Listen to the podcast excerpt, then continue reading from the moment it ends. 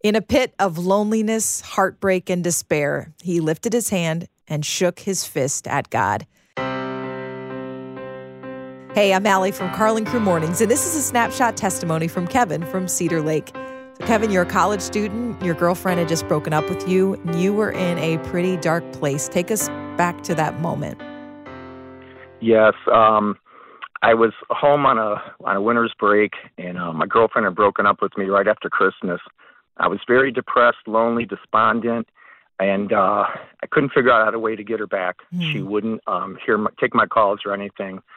So uh, I started thinking about suicide. I had never thought of that before, and there was a bridge by my house, so I was contemplating that, and uh, and my mom stepped in. Mm. And your mom was a believer. Yes, she was a believer. Although uh, I didn't know how much she believed, but she she begged me to talk to her, and after repeatedly telling her no, she kind of warmed me down. Well, I went in the bedroom and uh, I poured out my heart about how I hated life, how people come and go, and you can't depend on anybody. And she she said what? she said one thing to me. She said, "You know, Kevin, sometimes when I feel bad, I talk to God and I feel better." Yeah. And and that started me going back to my Bible. So that's what prompted you to open your Bible just out of desperation. What what do you have to lose? What did you, what were you looking for when you opened God God's Word? You know, I got to tell you, Allie, uh, I wouldn't have you know acknowledged it then, but now I know I was looking for a quick fix. I really was, and uh, I was looking through the topical concordance. I was trying to find verses that would give me hope and and take this pain away and make me feel better. And I would read uh, verse after verse and wait for a minute, and I still felt this anxiety and I would frantically read another one, and nothing happened. And uh, I got to the point where I was ready to give up and just close the Bible. But you came to Romans 5 8. But God demonstrates his own love for us in this while we were still sinners, Christ died for us. What happened when you read that verse? So, what happened was what I was looking for, I didn't find. But what I did find was God was convicting me of sin in my life. And I was in the book of Romans, and when I read Romans 5 8, it said, God demonstrated his love for us in this. While we were still sinners, Christ died for us. And that still sinners was like a neon sign flashing in my mind, and it cut me to the heart. It really did. So, what did you do? Were you ready to surrender at that moment? Uh, no, I actually wasn't. Because, um, you know, let's be honest, sin is fun. If it wasn't yep. fun, there'd be no temptation, all that struggle and and I knew uh, God wanted me to change some things in my life. Um, I had also kept coming across the word Lord, Jesus being Lord of your life, and I thought, you know, I've always thought of Him as my Savior, but never my Lord. Mm-hmm. And uh, like I said, I I started to count the cost, and I really didn't want to make that change, but I felt like I was in a rock and a hard place. I I on the one hand, I didn't want uh, to change what I was doing. On the other hand, I was tired of all the misery and the depression and, and all that I was going through in my life. Um, but I, I looked up in the air and I literally shook my fist at God. And then uh, I took a breath and I was at a moment of surrender. What did you say to God? well, here's what I said. I said, uh, I looked up and I said, Jesus, if you're real. And it wasn't that I wasn't convinced that he was real, because I was at this point it was more of a challenge. I said, mm-hmm. Jesus, if you're real, and I said, if you want my life, you can have it. I said, I just lost my girlfriend. I have no friends. My family life is miserable, and I don't even want to live. I want to jump off that bridge over there. I said, so if you want this life, you can have it. And then I hung my head and I said, what could you possibly do with it? What happened? After I said that, in the next moment, I felt something change inside. Something was stirring inside my heart. It, it felt like it was being ripped out of me. And I didn't know what was going on. I started clutching my chest. I didn't think I was having a heart attack, but I didn't know what was going on.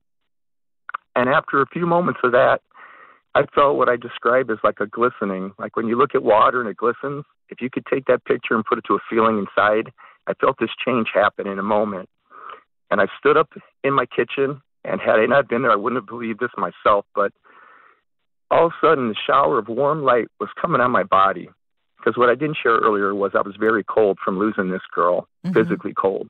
and I was freezing, literally freezing in that house. And I didn't know what to think or make of it. It was becoming so bright. I closed my eyes and I was scared. I was like, what's going on? I didn't, I don't have things like this happen to me. But soon that fear gave way as that light started to warm up my cold body. And I really believe that God was using either the lamp or a light through the ceiling as like a divine lamp to warm my cold body. And then as soon as that, about a minute or so it lasted, after that went away, I opened my eyes and I had a smile on my face I hadn't had in years. Wow. And just peace, peace in my heart.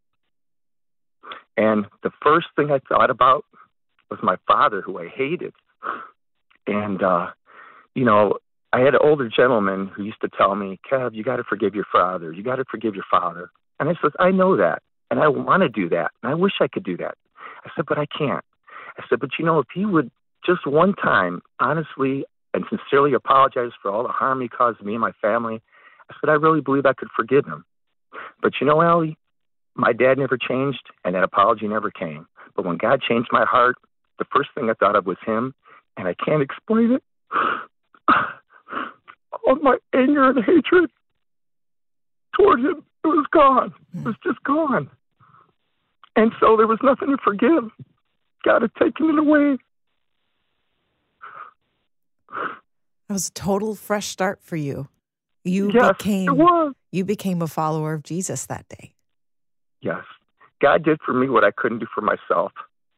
And it seems to be that everything in my life has gone that way.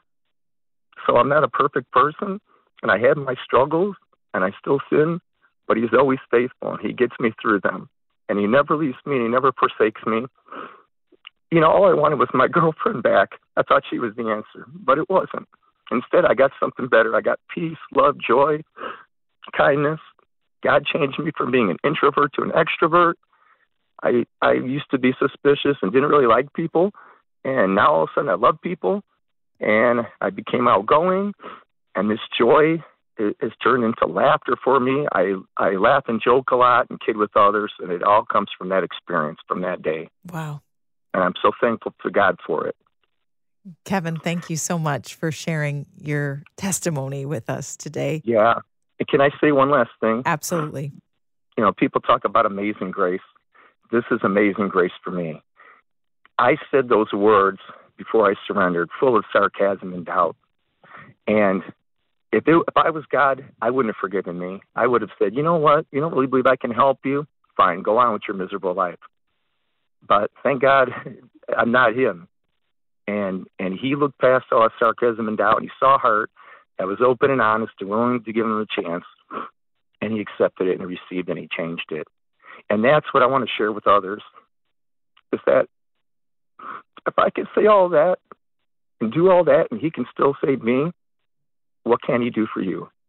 You're never too far gone. You're never too lost. You're never too anything like that to be beyond the grace of God. And that's the hope I have when I share the story with others, that it may lead them to the same thing that I received. God works in different ways with different people, but I know one thing is if you're open and you're honest and you surrender your heart to Him, He will reveal Himself to you and He'll change you. I'm confident of that. Kevin, your story is proof of that. I'm your host, Allie Domerson.